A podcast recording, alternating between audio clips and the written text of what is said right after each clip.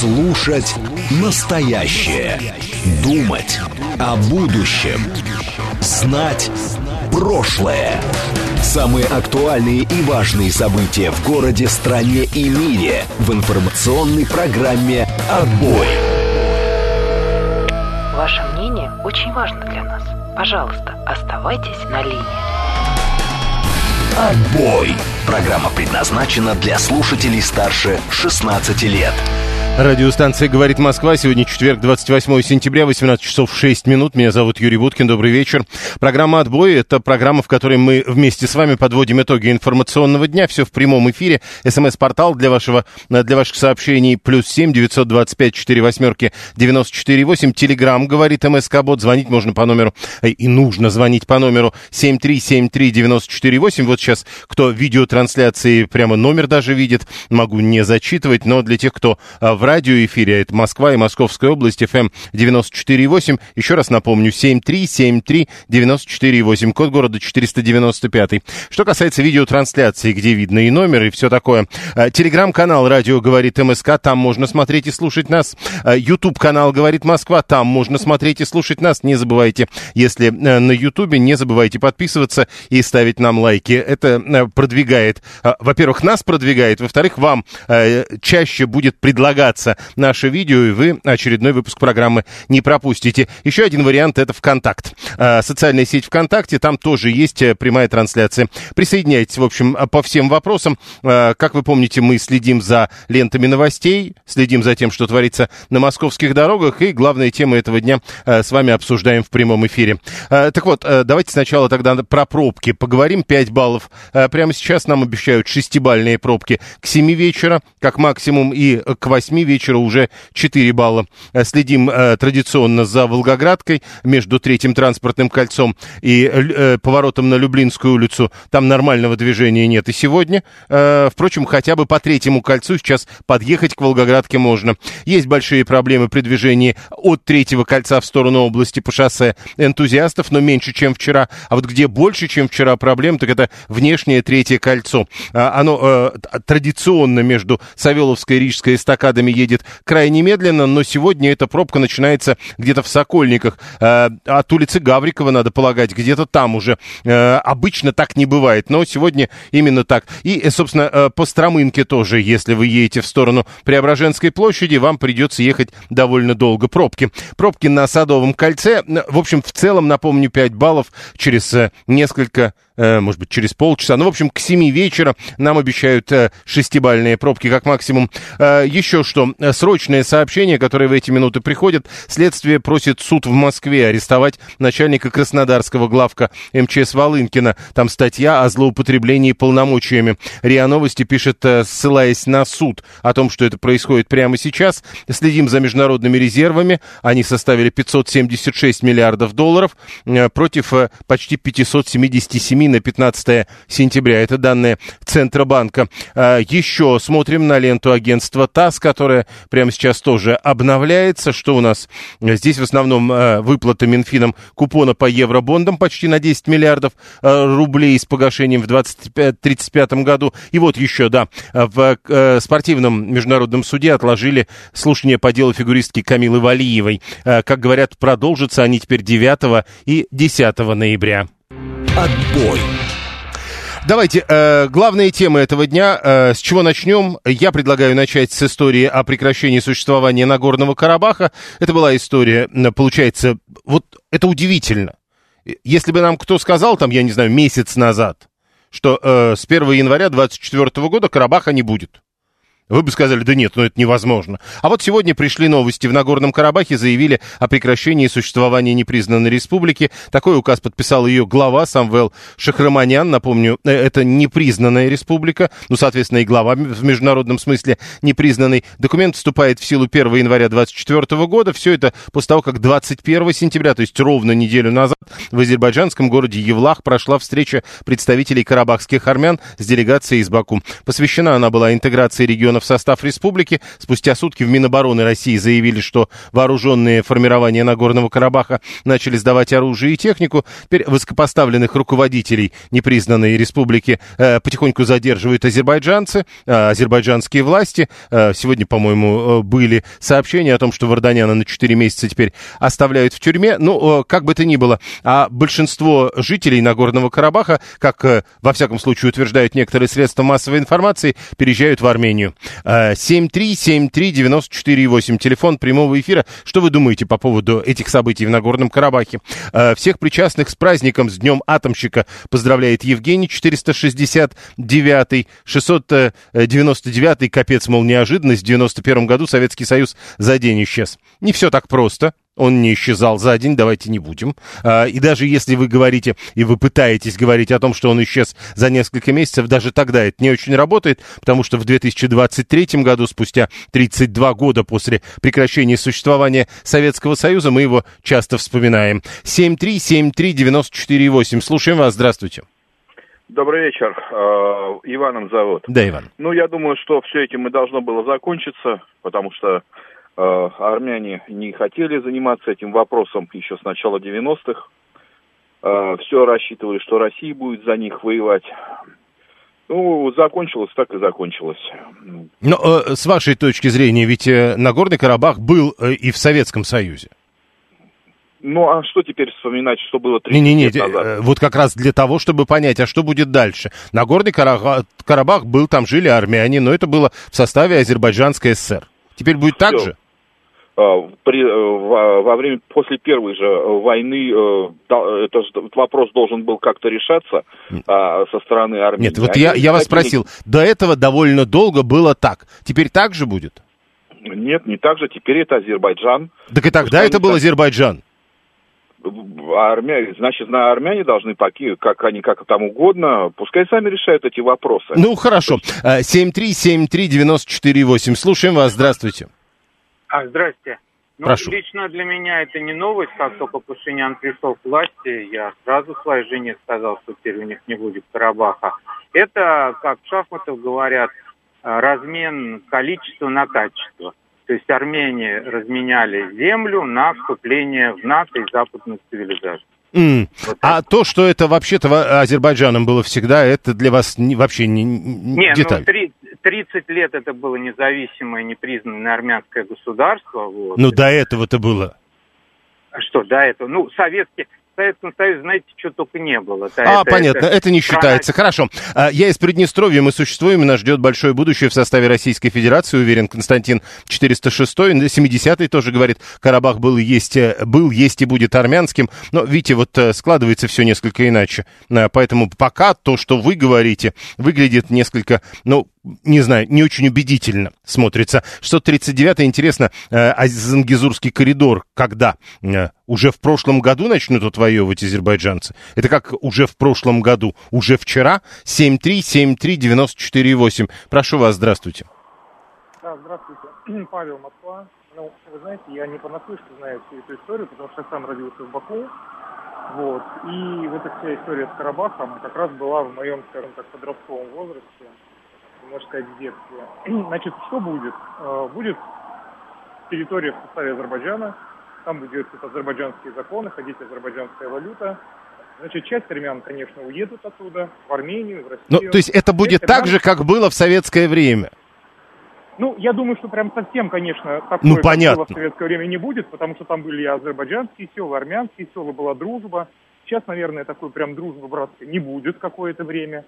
Я думаю, что те, ну, тех политиков, там, я не знаю, людей, которые будут сейчас задержаны с азербайджанской стороны, они будут проходить некоторое расследование, потому что по участию в боевых действиях, там, и убийствах, там, да, возможно, это нельзя отрицать, это было. Вот. А часть армянского населения, я думаю, останется. Они будут действовать под, ну, как бы по законам Азербайджана. Я думаю, что э, Эльхам Алиев, он человек грамотный.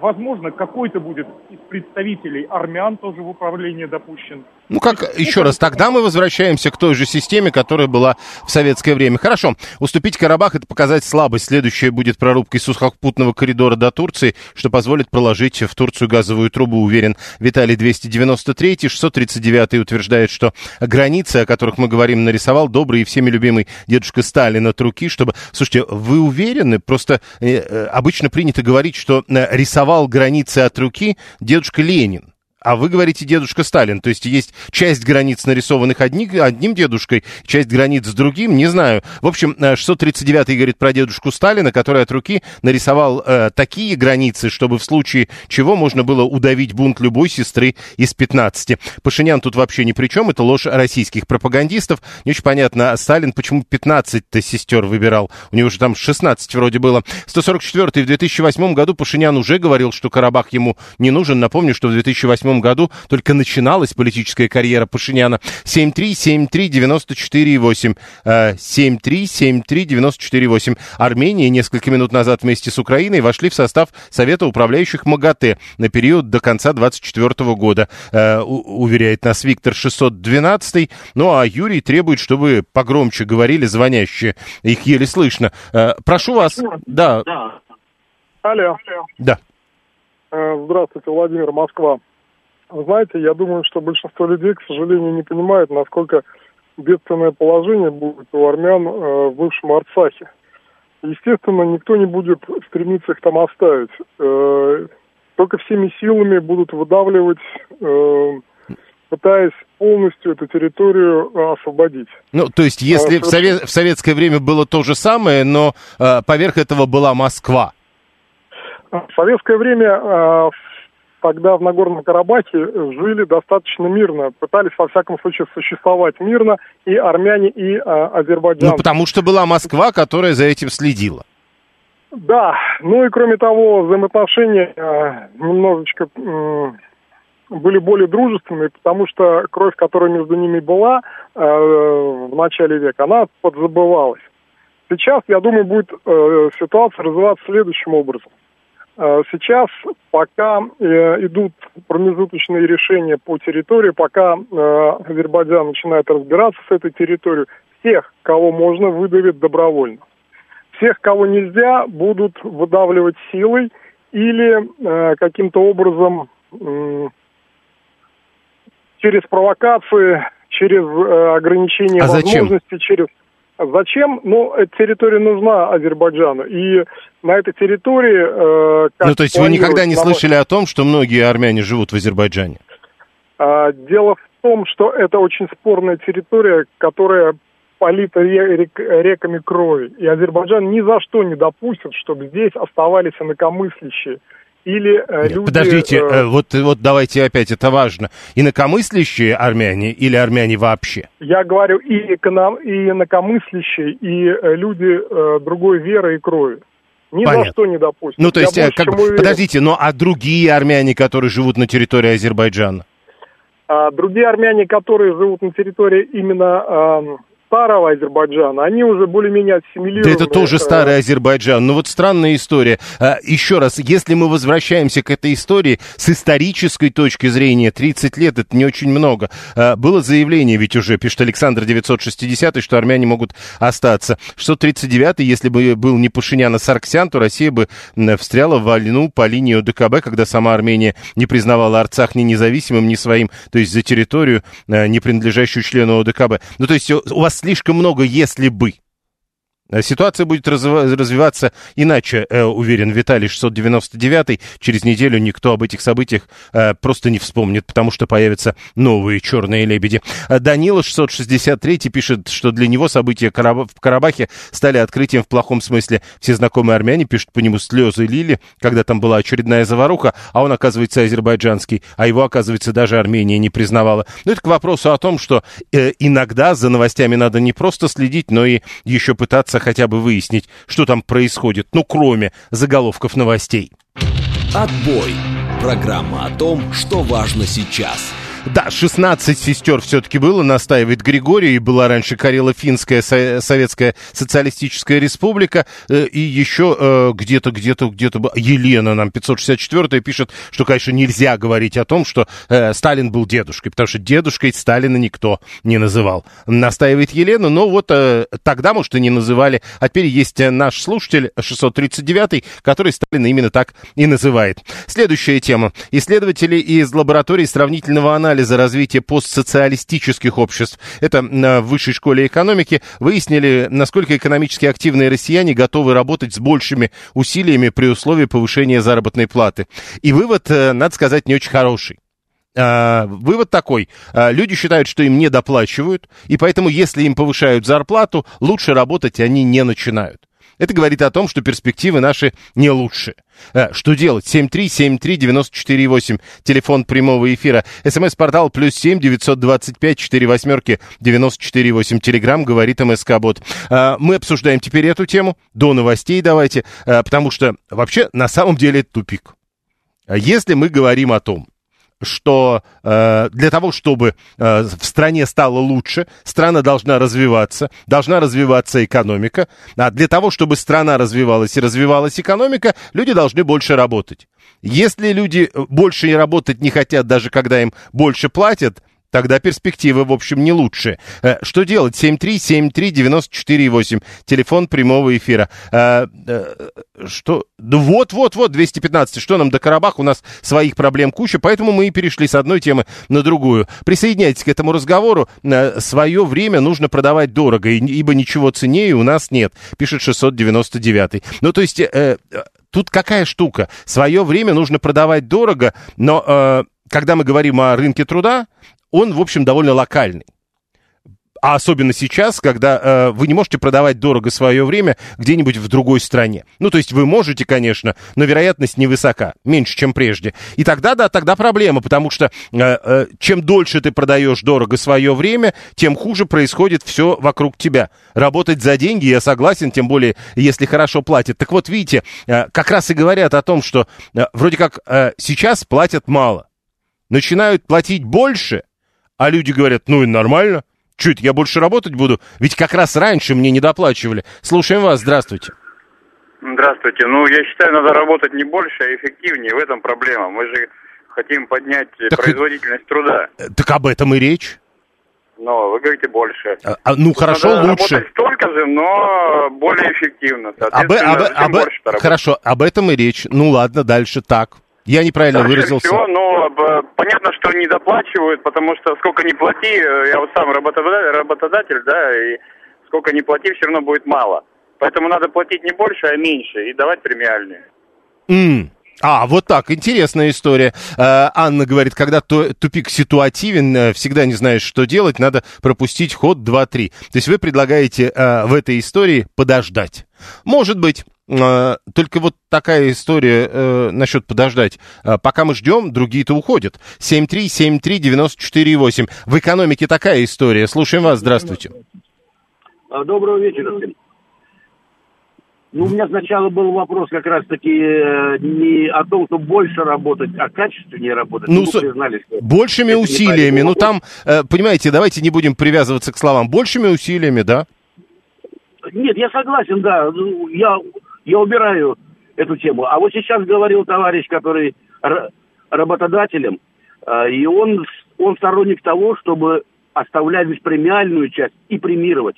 Да, я согласен, если это будет касаться десять-пятнадцать процентов от основной суммы заработка. Но когда, извините, основная часть заработной платы работника составляет десять-пятнадцать-двадцать процентов, а все остальное премия – это рабство. Нет, смотрите, мы же сейчас вот опять, э, вы предлагаете прямо погрязнуть в этой истории про десять процентов или пятнадцать процентов. А проблема-то на самом деле в другом. А проблема в том, что мы начинаем обсуждать, э, на каких условиях, да? А, но в это время другие уже работают. Нет, я, свои, я своим коллегам и вообще вот так вот по этой теме говорю. Да если мне будут платить даже в пять раз, в десять раз больше, лучше работать я не буду. Я могу работать больше, на час, на два, на три, но лучше я работать не буду. А вот как сделать, работать... хорошо, вот э, как сделать так, чтобы, а, а нам явно это нужно, чтобы люди э, начали работать, видимо, в, ваших, в вашей формулировке лучше, э, в формулировке ученых с большими усилиями? Хороший вопрос, конечно, как сделать лучше. Конечно, э, одно из первых мест, если не первое, э, ну, это, это материальная заинтересованность э, по итогам. И второе, чтобы человеку эта работа была, что называется, по душе. А не от того, что просто на других местах не берут, или там в других местах... А как это можно организовать? То есть примем на работу водителя автобуса, который мечтает быть водителем автобуса. Ну, кстати, не очень удачный пример, это водители автобусов, если вот мы говорим по Москве, имеют достойный заработок. Я не скажу, это большой или малый. В некоторых, я не буду называть сейчас отрасли или министерства наших, даже государственных органов, где крайне низкие зарплаты, ну просто крайне низкие. Ну хорошо, вот туда давайте, мы будем искать людей, э, э, то есть нам надо тогда, получается, искать людей, которые любят работу с крайне низкой зарплатой.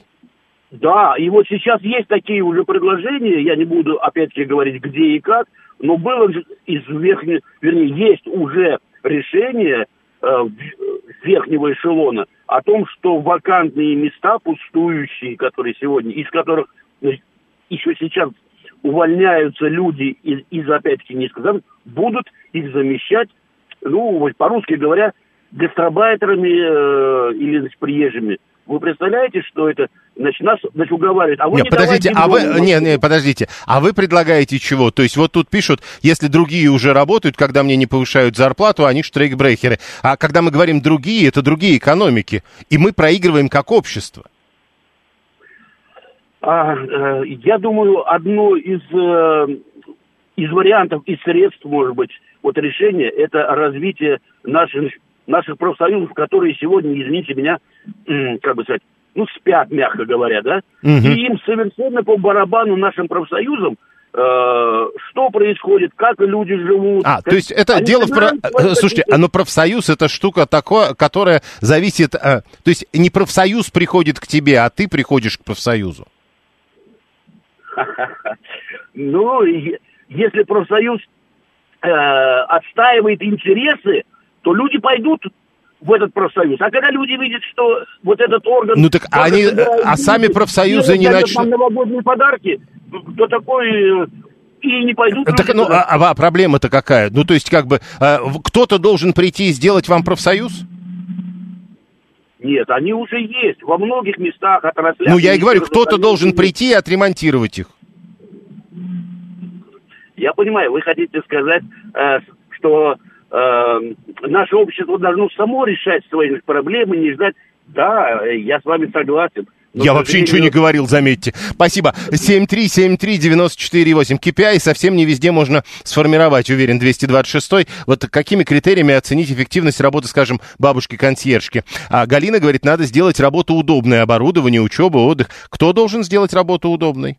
Должны прилететь, очевидно, инопланетяне. Дмитрий, пожарный, который идет в огонь и каждый день рискует жизнью, получает чуть больше сорок тысяч рублей. Как ему работать лучше? Не всегда подходит понятие кей пи ай. Вот и пятьсот восемьдесят седьмой говорит, а как можно работать лучше с большими усилиями? Я понимаю, дольше на пару часов тогда. То есть вы ничего не слышали про производительность труда, про эффективность работы. Хорошо. Сдельная оплата у всех должна быть, уверен, девятьсот сороковой. сто сорок четвёртый. Как можно работать лучше? У нас лучшим критерием был о тэ ка. Ты просто работал отлично, ибо брак влиял на карман. Я помню вот этот вот знак качества, который ничего не значил. Поэтому говорить теперь, что лучший критерий это был о тэ ка, ну не знаю. сто сорок четвёртый. В госструктурах работать эффективно практически невозможно. На каждого работающего пять-шесть руководителей, и часто ничего не понимающих в производстве. Я часто тоже ничего не понимаю, что вы написали. А, и часто ничего не понимающих в производстве. Хорошо. семь три семь три девять четыре восемь. Прошу вас, здравствуйте. Добрый вечер. Давайте. Юрий Викторович, странно, что ваши корреспонденты не, не говорят о том, что производительность труда определяется условиями работы. Копать траншею можно лопатой, а можно эскаватором. Гайки производить можно на автомате, которые делают, а можно вручную их, их, их выпиливать. Угу. Все от этого зависит. Надо товары научиться производить высококачественной, большой добавленной стоимости. Это элементарные вещи, которые но, в школе но для того, сейчас должны учить. Но для того, чтобы это сделать, нужно сначала лопатой. Лопаты есть. К сожалению, к сожалению, некоторые, некоторые, некоторые работодатели не способны на другую... А, ну, понятно, опять труда, они, что... работодатели, недостаточно хороши. Хорошо, а, прямо сейчас новости, потом реклама, потом продолжим. Слушать настоящее, думать о будущем, знать прошлое. Самые актуальные и важные события в городе, стране и мире в информационной программе «Отбой». Продолжаем. Четверг, двадцать восьмого сентября, восемнадцать тридцать шесть. На этой неделе я в отбое. Меня зовут Юрий Будкин. Подводим итоги этого дня. В прямом эфире вместе с вами вы пишите через СМС-портал, через Телеграм, либо звоните семь три семь три девять четыре восемь. Код города четыреста девяносто пять. Еще раз обращаю внимание, смотреть и слушать нас можно в Телеграм-канале «Радио говорит МСК», на Ютуб-канале «Говорит Москва» и в социальной сети ВКонтакте. Так вот, вы, конечно, можете писать и в, на Ютубе, и ВКонтакте, но для того, чтобы... Чтобы быть прочтенными, вы должны писать через СМС-портал или через Телеграм пользователю «Говорит МСК-бот». Вот эти в прямом эфире э, источники информации от вас мы обрабатываем. Э, не забывайте об этом. Э, что касается новостей, мы за этим тоже следим. Э, следствие просит суд... А, это уже было. Про арест начальника Краснодарского главка эм че эс Волынкина по статье о злоупотреблениями полномочиями. Э, значит, э, что еще из срочных сообщений тут э, появляется? Генеральная ассамблея ООН. Uh... Председатель призывает стороны к соблюдению гуманитарного права в Карабахе. Эту тему мы обсуждали полчаса назад. А, прямой эфир. А, я много сообщений получил, пока были... Да, пишет кто-то, кто-то пишет через СМС-портал, это четыреста первый спрашивает. Вот сто сорок четвёртый. Легкая промышленность, ткани, технологию нарушил, и все. Ассортимент шел и на экспорт, внутренний рынок. о тэ ка, если что не так, возвращал, и был жесточайший контроль. Все отвечали за свои участки. Непонятно, где были ткани. сто сорок четвёртый. Все это прекрасно. И а, непонятно, еще тут пишут а, вот эта вот э, история, что если ты с собой чего-нибудь не взял, то ты как бы и не сотрудник, а гость. Ну вот это вот ты хозяин, а не гость, и вот эта переигровка была наоборот. Дальше. А, если работник уже выкладывается на сто процентов, это все по предыдущей истории, что есть проблема, ученые это называют ловушка, ловушка мотивации. Нам бы надо экономику развивать. Для этого вроде как надо поднять зарплаты. Но поднимая зарплату, как выясняют ученые, экономика вряд ли получит результат, и работодатели вряд ли получат результат. Потому что более половины опрошенных говорят, я не готов работать с большими усилиями, даже если от этого уровень дохода будет выше, а деятельность интереснее. Вот ведь о чем.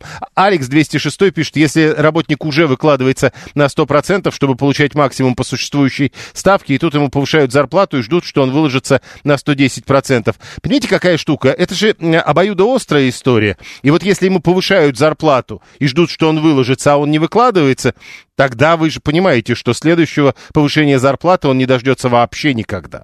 Потому что тогда это нецелесообразно. А, увеличивать количество работы уже некуда, пишет четыреста пятьдесят седьмой. Я работаю а, за троих, а зарплата совсем недостойная. В нашей стране сильно обесценена рабочая сила. У нас многое что сильно обесценено, поэтому давайте не будем. А, ну, грубо даже, вот если просто так вы выходите, кофе покупаете, сильно обесценен. Ну, по сравнению. Мы же говорим о том, что вот мы обесценены, наша зарплата обесценена по сравнению, там, я не знаю, с Западом, к примеру. Там в два, в три раза больше люди получают, да, к примеру. А, а кофе там во сколько раз стоит дороже? Ну вот, а, это же тоже история такая непростая. А, девяносто процентов того, что я слышу, сводится к словам «Ух, как бы я работал эффективно и долго, жаль, работодатель не дает мне этого делать и не платит, и не ценит по заслугам, а я хороший, так бы а, мог бы работать хорошо». Ну, конечно, все в белом. Оно в результате получается как-то не очень белого цвета, то, что производится. Да-да-да, потому что работодатели говорят, да я прекрасен. Жалко, что эти работники не делают у меня, а я-то им и плачу, и ценю их по заслугам. Но нет, не получается. И теперь получается, что вот это недопонимание, оно уже становится проблемой не только взаимоотношений работника и работодателя, но и всей экономики в целом. семь три семь три девять четыре восемь. Дальше. Мы движемся дальше. У нас есть масса тем для того, чтобы обсуждать. Следим за пробками. Они нам обещали шесть баллов. Но нет, сегодня хуже, чем... Сегодня семибалльные пробки уже прямо сейчас. Растянулась пробка по Третьему кольцу. Уже она начинается от поворота на проспект Андропова. И, и вот так до поворота на Волгоградку. Без нормального движения. Ну, в общем, город тяжелый. Садовое кольцо, Бульварное кольцо, особенно с востока на запад. И, и там, и там... больше даже не красного, а именно бордового цвета. Обращайте на это внимание. В общем, если есть возможность сейчас не ехать, ну, послушайте радио, я не знаю. Поедете чуть позже. Прямо сейчас в городе семибалльные пробки. Следим за этим, следим за лентами новостей э, по-прежнему. Опять международные резервы. Э, в общем, пока новости повторяются из того, что было полчаса назад. Э, семь три семь три девять четыре восемь, телефон прямого эфира. Телеграм для ваших сообщений, говорит МСК-бот. А вот уже один звонок есть. Слушаем вас. Здравствуйте. Алло. Вот так. Звонок есть, а того, кто звонит, нет. Прямо сейчас переходим к первой теме этой получасовки. Отбой. Программа о том, что важно сейчас. Про ипотеку. Качество выдачи в ипотеке ухудшается... Сейчас будут сложные слова, на самом деле. Я когда читал, даже удивлялся. Качество выдачи в ипотеке ухудшается быстрее, чем в сегменте необеспеченных кредитов. эр бэ ка пишет об этом, ссылаясь на главу департамента Центробанка. Во втором квартале больше семьдесят процентов, эта цифра впервые звучит на самом деле. И цифра звучит не очень так оптимистично. семьдесят процентов ипотеки было выдано заемщикам, которые в итоге на выплату по кредиту Там тратят более половины доходов. Во втором квартале почти семьдесят два процента объема выданной ипотеки пришлось на таких заемщиков. Это данные, которые эр бэ ка приводит директор Департамента финансовой стабильности Центробанка Елизавета Данилова. По ее э, словам, в ипотечном портфеле доля ссуд таким клиентам уже почти шестьдесят один процент. Речь идет о ипотеке на первичном и на вторичном рынке, которая выдается клиентам с показателем долговой нагрузки выше пятьдесят процентов. Впервые Банк России раньше не выдавал такие цифры, то есть мы видим это впервые. С вашей точки зрения, ну, то есть, еще раз, банки выдают, значит, их это устраивает. Люди берут, значит, их это устраивает. То есть всех все устраивает. Когда мы видим эти цифры, вроде как-то тревожно это выглядит. Но, может быть, это нормально? Еще раз напомню, там две стороны, и обе стороны довольны. семь три семь три девять четыре восемь, телефон прямого эфира.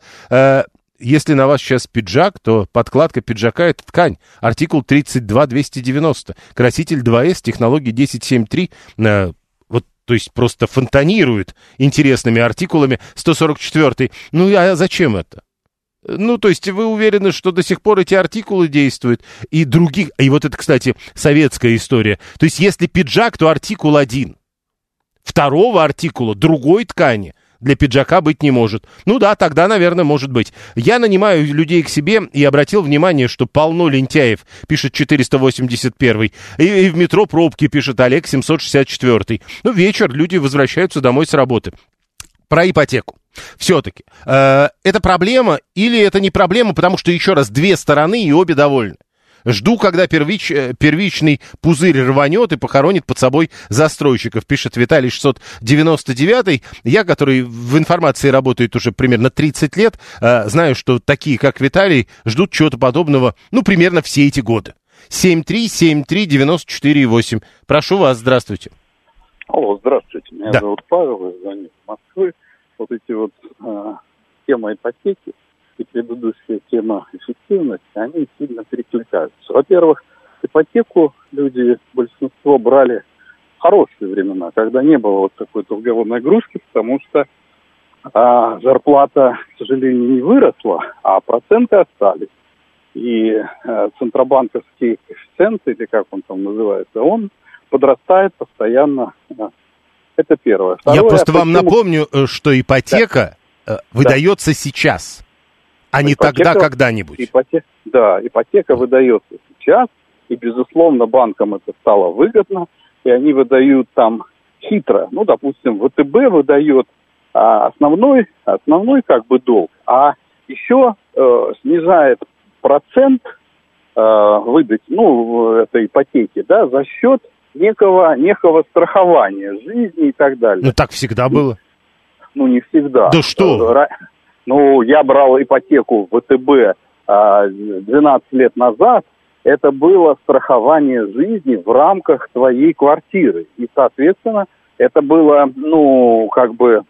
А сейчас, а сейчас это существенная нагрузка. Нет, еще раз, это... э, ну, а что мы с вами обсуждаем? Вот еще раз, банки, де... вот вы говорите, банки что-то меняют, а люди на это соглашаются. То есть всех все устраивает.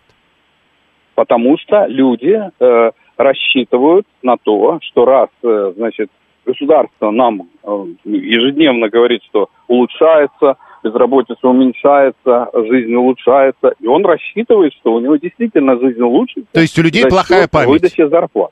У он людей пла- плохая память. Ну, равно как и у государства плохая память. Все, я понял, у нас Россия... просто у всех плохая память. А вот шестьсот девяносто девятый говорит, и у ведущего плохая память, потому что тридцать лет лопались пузыри, были мировые финансовые кризисы и дефолты и так далее. Ну и э, я-то говорю не про мировые финансовые кризисы, дефолты и так далее. Вы же написали до этого не про них, вы же написали про застройщиков. А двести двадцать шестой статистика неверна по простой причине. два эн дэ эф эл у многих явно занижен э, доход относительно реальных доходов, и банки это понимают. А есть еще одно объяснение, которое даже, кстати, в СМИ приводится, но никто пока об этом не написал. Люди понимают, что ставка растет. Понимаете, какая штука? И в этих условиях, скорее всего, будут расти зарплаты, и, взяв кредит сегодня, он будет отдавать этот кредит э, будущими зарплатами. То есть в этих условиях ему выгодно сейчас брать ипотеку, и нынешние семьдесят процентов, скорее всего, потом превратятся в меньшее количество. В свое время, когда лопались другие пузыри, что-то подобное мы уже проходили. Тем более, что вот Виталий шестьсот восемнадцатый говорит, не будет лопанья пузыря. Пока наши застройщики на местах подмосковных болот, деревень, лесов строят эти человейники, у них жизнь в шоколаде. Э-э- ну вот, еще раз, ну, по- у застройщиков жизнь в шоколаде, пока у них покупают эти э- застроенные подмосковные болота, деревни и леса в э- форме уже человейников. Этот кредит будет копейки стоить через десять лет, пишет Григорий восемьсот пятьдесят девятый.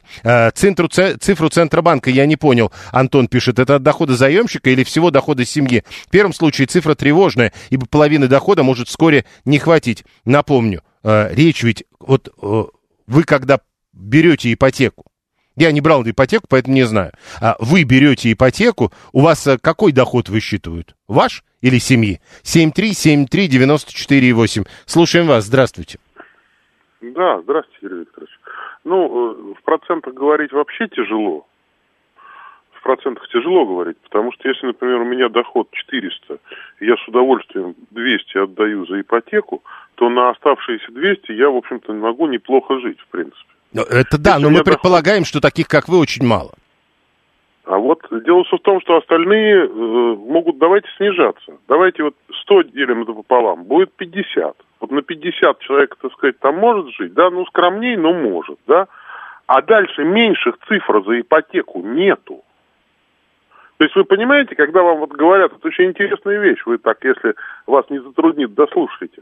Получается так, что вот эти семьдесят процентов людей, которые отдают пятьдесят процентов дохода, вот этот, эта новость, эта цифра, она звучит исключительно, так сказать, как сенсация, если не понимать, какая цифра ставки в ипотеке за месяц, ну, в среднем выплата. Не, не, подождите, Средняя выплата подождите, в ипотеке подождите, да подождите, то есть, как бы, э, это надо отдельно, что ли, проговаривать? Эти люди берут ипотеку, да, они платят эти деньги. Эти люди не... Юрий Викторович, ну, вдумайтесь, вдумайтесь. Человек берет ипотеку, зная, что он будет платить сто, и по данным статистики банка, это половина его дохода. Ответ, сколько же он получает? Я просто хотел бы сказать, я не очень понимаю насчет ста, потому что ипотеки бывают разные. Э, о каких пятидесяти он говорит? Средняя тридцать тысяч, какая ипотека, э, пишет Ася. Не очень понимаю, о каких пятидесяти, он говорит уже о ста. семь три семь три девять четыре восемь, телефон прямого эфира. И я еще раз напоминаю, вот вы можете сколько угодно говорить, что у людей э, там тридцать процентов средняя зарплата, но ипотеку берут. И ипотека действительно, ну, не знаю насчет сто тысяч рублей в месяц, но выплат она требует довольно больших. И это в некотором смысле скорее доказывает, что средняя зарплата далеко не тридцать тысяч рублей. семь три семь три девять четыре восемь. Всех все устраивает, а в действительности одним деваться некуда, другие не переживают, что кто-то тратит пятьдесят процентов на выплату ипотеки. Но еще раз, что такое «одним деваться некуда»? деваться есть всегда куда. Ну, как-то, вот давайте, никто не заставляет брать ипотеку. Можно снимать квартиру, можно брать ипотеку более дешевую. Тоже понятно. Ипотека вообще отличный мотиватор активным людям, а житейские вопросы надо решать всегда в любом случае, пишет девятьсот тридцать седьмой, что возвращает нас к теме, которую мы до этого обсуждали, насчет экономически активных россиян, которые э, готовы были бы работать с большими усилиями. Может быть, и проблемы-то нет. Вот видите, сколько людей берут ипотеку, причем такую тяжелую для них ипотеку, более пятьдесят процентов и э, э, как там? шестьдесят процентов в ипотечном портфеле таких уже суд. Более пятьдесят процентов дохода, когда тратят, соответственно, на выплату ипотеки. Может быть, это и есть мотивация? семь три семь три девять четыре восемь. семьсот третий его хвастается. Я вообще не работаю, жена в декрете, а ипотеку платим. И ничего себе. У меня знакомый ждет снижения стоимости квартир лет десять. Его идеальная квартира в Лефортове тогда двенадцать стоила, сейчас двадцать шесть. Ставка с девяти процентов поднялась до четырнадцати. В общем, дождался. Виктор таким образом Александру передает привет. Александр, видимо, себя узнал, и ждем привет Виктору. Если у человека маленький доход, ему не дадут ипотеку, пишет Григорий, восемьсот пятьдесят девятый, и с этим довольно сложно спорить, а мы и не будем, собственно, спорить. В некотором смысле это тоже показатель того, каковы доходы людей. Смотря на сколько лет берешь и какой первый взнос, пишет пятьсот восемьдесят седьмой. Ну, мы помним, да, что первый взнос в последнее время, во всяком случае, с точки зрения э, государства, становится все выше. Скоро машину в ипотеку будем брать, пишет семьсот шестьдесят третий, который, видимо, не знает, что люди берут машину да, в кредит довольно давно. семьсот шестьдесят третий, вам надо пересмотреть свой взгляд. Вот это ваше «скоро машину будем брать в ипотеку» уже давно реализовано. Много лет. Uh, у многих есть недвижимость, пишет Анастасия, которая досталась им от Союза, которую можно продать и пустить на большой первоначальный взнос, таким образом платить не сто тысяч в месяц, а значительно меньше. Это она объясняет предыдущему. Но uh, что бы там ни происходило, каким бы большим первоначальный взнос ни был, мы ведь говорим-то о другом. Uh, речь идет о людях, которые тратят на кредиты, uh, то есть на выплату этих кредитов. Даже если они заплатили большой первоначальный взнос, более половины доходов. Вот так, Виталий говорит, берете ипотеку в Алексине за пятнадцать тысяч, курите бамбук, все. Ну, правда, в Алексине не каждый хочет жить. семь три семь три девять четыре восемь, телефон прямого эфира. Да, э, мы продолжаем обсуждение в прямом эфире. У нас много тем, поэтому давайте переходим к следующей. Отбой. Программа о том, что важно сейчас. В парламенте Якутии призывают дать экспертную оценку запрету фильма «Айта». Совет должен состоять из квалифицированных специалистов, так сказал глава Комитета по культуре и СМИ Государственного собрания Республики Виктор Губарев. Там какая история? Там получается некое противостояние Москвы и Якутска. Потому что сначала Роскомнадзор запретил этот фильм, который до этого крутили, показывали и так далее. Значит... Там, по-моему, какие-то даже для якутского кино, там какие-то большие даже сборы. Миллионы и даже десятки миллионов рублей собрал этот фильм. И вдруг его э, Роскомнадзор блокирует. Потом Министерство культуры с этим соглашается. Между тем, как блокировал Роскомнадзор и Министерство культуры согласилось, ну, то есть отозвало прокатное уч- э, удостоверение на этот фильм, то есть больше его прокатывать на территории Российской Федерации нельзя. Так вот, между этим было высказывание главы Якутии, который э, положительно высказывался и по поводу авторов фильма, и довольно спокойно про фильм говорил. Но нет, видите, Министерство культуры после этого отзывает. Э, оказывается, это не финал истории, потому что э, в парламенте Якутии призвали дать экспертную оценку э, запрету фильма «Айта». То есть, как вы понимаете, Роскомнадзор, прежде чем, соответственно, заблокировать этот фильм, он же э, устраивал некую экспертную оценку.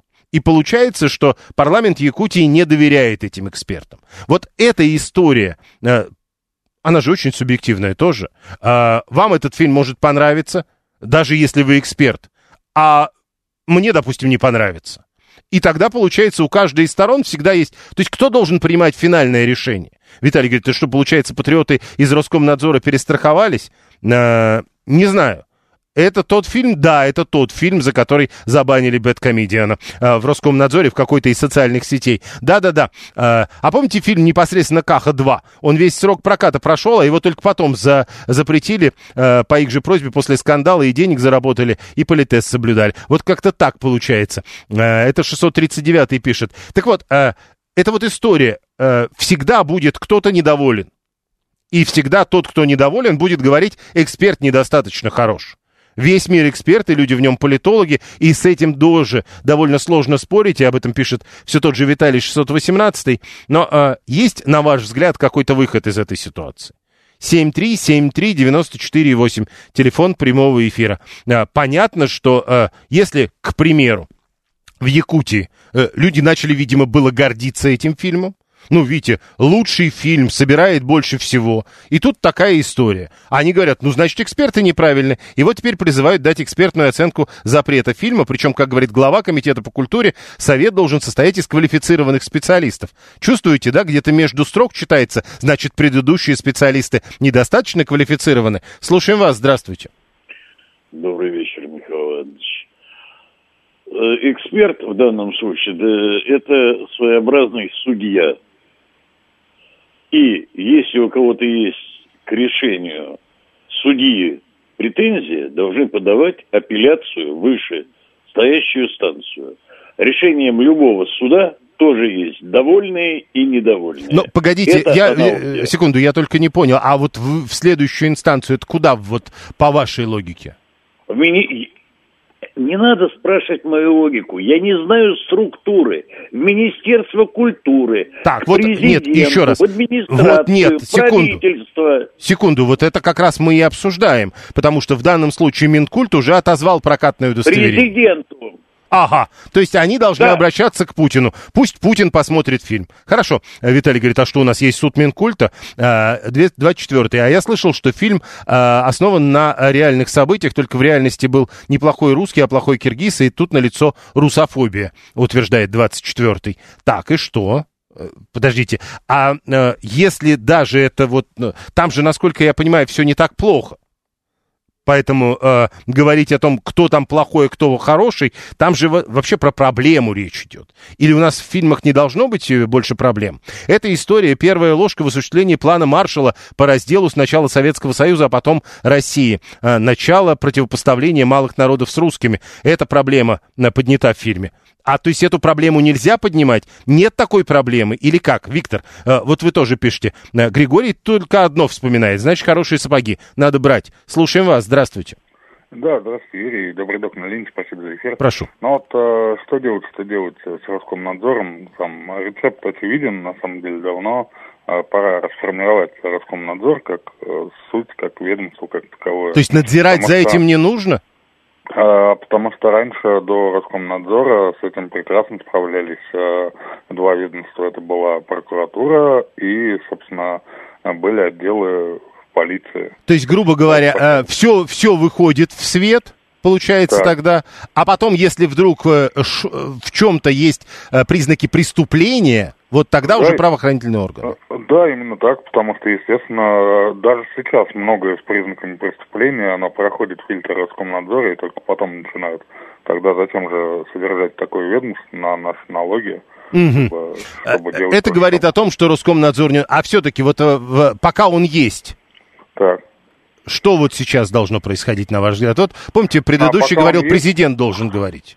Ну, там даже, я думаю, что не президент, я думаю, что над Роскомнадзором все-таки есть какие-то, я просто не знаю, структуры, но, по идее, вышестоящие действительно органы, какая-то апелляция должна подаваться, то есть, я не знаю, Конституционный суд, там, Федеральная антимонопольная служба. Ну, то есть, должна быть какая-то, должен быть какой-то инструмент, чтобы подавать апелляцию, а не вот выступать так, как сейчас. Как бы да, если вы не отзоветесь, мы напишем «Спортлото» называется, то есть, от такого плана. Апелляция в любом случае должна быть. Ну угодно. Да, надо придумывать спортлото. Хорошо, Роскомнадзор в свое время Телеграм банил, потом разбанил, пишет Антон двести шестьдесят один. Виталий говорит, подожди, вы серьезно про план Маршалла? Да, похоже, серьезно, Виталий, потому что вот теперь продолжает Виктор шестьсот двенадцать, и именно поэтому Роскомнадзор и заблокировал, чтобы не было противопоставления местных малых народов и русских. Но, то есть, еще раз, значит, никаких конфликтов между местными и русскими быть не должно вообще. Ну, то есть, если э, кино, то оно, значит, соответственно, про дружбу народов. И исключительно так. семь три семь три девяносто четыре восемь, телефон прямого эфира. семьсот двенадцать, и опять вот этот вопрос э, пишет, а судьи кто? Вот это важно. Помню, Меньшов не стал вручать премию фильму «Сволочь», сказал, что не хочет вручать конверт фильму, который позорит страну. Это Григорий восемьсот пятьдесят девятый пишет, а шестьсот тридцать девятый пишет, что в данной истории план маршала просто перепутали с окном Овертона. Возможно. Маршал умерший, в курсе ли, что он делает теперь в Якутии, пишет Виталий шестьсот восемнадцатый. Но э, это же не про, про план маршала был разговор, а, а о будущем кинопроизводства получается. Тогда надо понять, как эти фильмы снимать, ведь э, до этого фильм посмотрели, выпустили, потом много-много раз посмотрели и только потом разглядели. Теперь вот э, целый парламент Якутии требует дать фильму по новой экспертную оценку. И, как говорят, а теперь совет должен состоять из квалифицированных специалистов. Фильм, напомню, э, заблокирован, э, и Минкульт отозвал у него прокатное удостоверение. Далее новости. Слушать настоящее. Думать о будущем. Знать прошлое.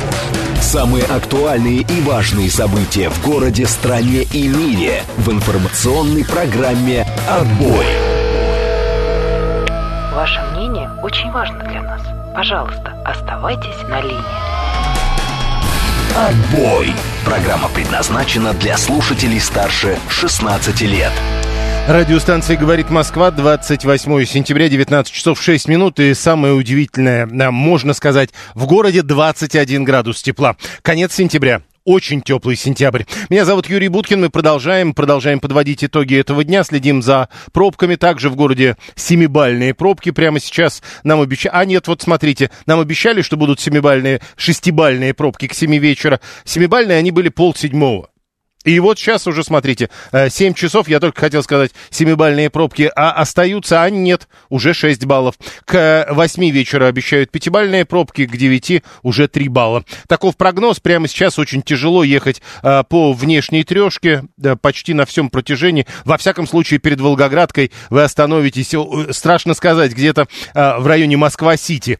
А, ну, там понятно, а, вы сначала будете стоять перед съездом а, на Варшавку, потом, ну и так далее. В результате люди, которые въезжают на внешнюю трешку в районе Москвы-Сити, потом нормально ехать будут, если вдруг им ехать до поворота на Волгоградку. Да вот не будут они ехать, все это время в пробке будут стоять. СМС-портал плюс семь девятьсот двадцать пять четыре восьмерки девяносто четыре восемь. Телеграм говорит МСК-бот. Звонить можно по номеру семь три семь три девяносто четыре восемь. Мы, кстати, договаривались на этой неделе а, обмениваться мнениями, что там с ценами на бензин, пошли ли они вниз. Если у вас есть данные по поводу изменений в лучшую сторону с точки зрения потребителя цен на бензин, то э, пишите. Пишите через СМС-портал или через Телеграм. Было бы интересно, во всяком случае, узнать, заметили ли вы снижение цен в эти дни. Сегодня по сравнению со вчерашним днем. Теперь дальше. Мы продолжаем обсуждать главные события этого дня. Про кино. Значит, во-первых, про план маршала, что тридцать девятый в итоге признал, что он перепутал план маршала с никогда не существовавшим планом Даллеса, который полностью был списан из романа «Вечный зов», как утверждает шестьсот тридцать девятый, э, про растление несчастных советских людей ложью. Э, так как я ничего не слышал о том, как план Даллеса списывали из романа «Вечный зов», я все-таки на всякий случай добавлю. Так утверждает шестьсот тридцать девятый. девятьсот шестьдесят девятый утверждает, что там э, с национальной точки зрения, э, когда этот фильм якутский снимали, э, в истории все было иначе. Но тут же ведь не важно, что было в истории. Важно, как показывается та история, которую переработали для того, чтобы снять фильм. А фильм, надо сказать, собрал двадцать шесть целых пять миллионов рублей и стал самым кассовым якутским кинопроектом. Его выпустили в прокат в феврале двадцать второго года, и вот только сейчас убрали из проката. Причиной, как сообщается, стала деструктивная информация, которая противоречит принципам единства народов России. Это требование Роскомнадзора. Надзора, Министерство культуры э, пошло навстречу и отозвало прокатное удостоверение у фильма «Айта». Э, а теперь вот сначала глава Якутии сказал, что это неправильно, а вот теперь и в парламенте Якутии призывают дать запрету фильма экспертную оценку. Уже не фильму, а запрету фильма предлагают дать экспертную оценку, и как бы намекая на то, что предыдущие специалисты были недостаточно квалифицированными, глава Комитета по культуре и СМИ Госсобрания Республики Виктор Губарев говорит, новый совет должен состоять из квалифицированных специалистов. Это вообще за запрет и отзыв прокатного удостоверения довольно тревожный знак не только для якутского кино, но и всего регионального, которое только начинает развиваться, сказал Губарев в интервью ТАСС. Следим за этим. Это, понятно, будет еще в новостях. И возвращаемся к денежным новостям. Потому что мы уже поговорили о том, что довольно трудно русского человека в двадцать третьем году заставить работать больше. Даже если предлагать ему больше зарплаты, он говорит, да мне просто про... до этого мало платили, поэтому давайте больше. Это нормально. Мы уже говорили о том, что ипотеку все чаще получают люди, которые в итоге оплачивают более пятьдесят процентов своего дохода, отдают для того, чтобы с этими ипотеками расквитаться. Теперь надо поговорить о том, где деньги на это берут. Что, собственно, такое зарплата в Российской Федерации в сентябре две тысячи двадцать третьего года? И есть от чего отталкиваться. Первая тема для обсуждения. Напомню, смс-портал плюс семь девятьсот двадцать пять четыре восьмерки девяносто четыре восемь. Телеграм говорит МСК-бот. Звоните по номеру семь три семь три девяносто четыре восемь. Код четыреста девяносто пять. Отбой. Итак, реальные зарплаты в России в июле увеличились в годовом выражении на девять целых две десятых процента. При этом к июню текущего года снижение составило семь целых семь десятых процента. Это из материалов Росстата. Отмечается, что среднемесячная начисленная заработная плата в июле составила э, среднемесячная начисленная.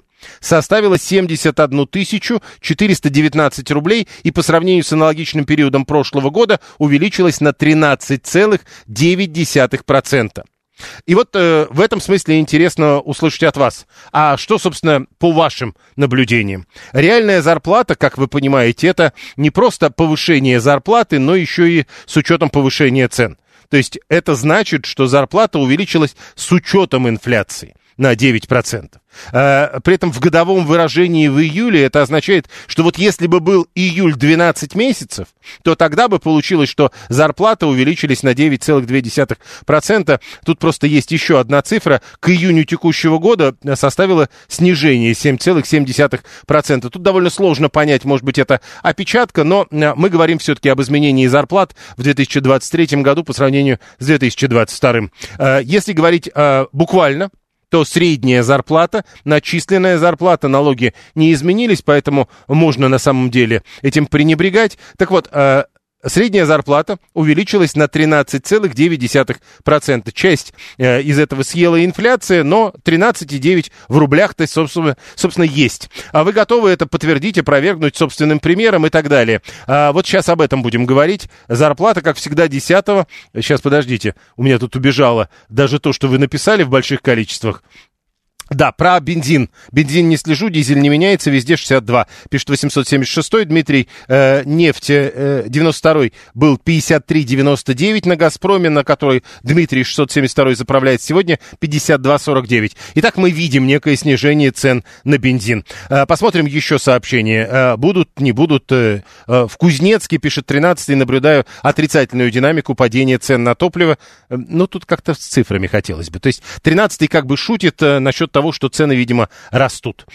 семь вечера, когда, когда в семь вечера будет три балла, пишет пятьсот восемьдесят седьмой, вот тогда бензин действительно будет дорогим. Но мы следим, еще раз напомню, уже есть свидетельство того, что цены меняются. Вот, кстати, и Иван, сто семьдесят пятый, вчера дизель брал по шестьдесят один семьдесят, сегодня на «Газпроме» шестьдесят восемьдесят. А до этого, по-моему, тоже про «Газпром» нам говорили, о снижении цен. Да, и тогда тоже «Газпром». Ну, то есть мы увидели лидера снижения цен.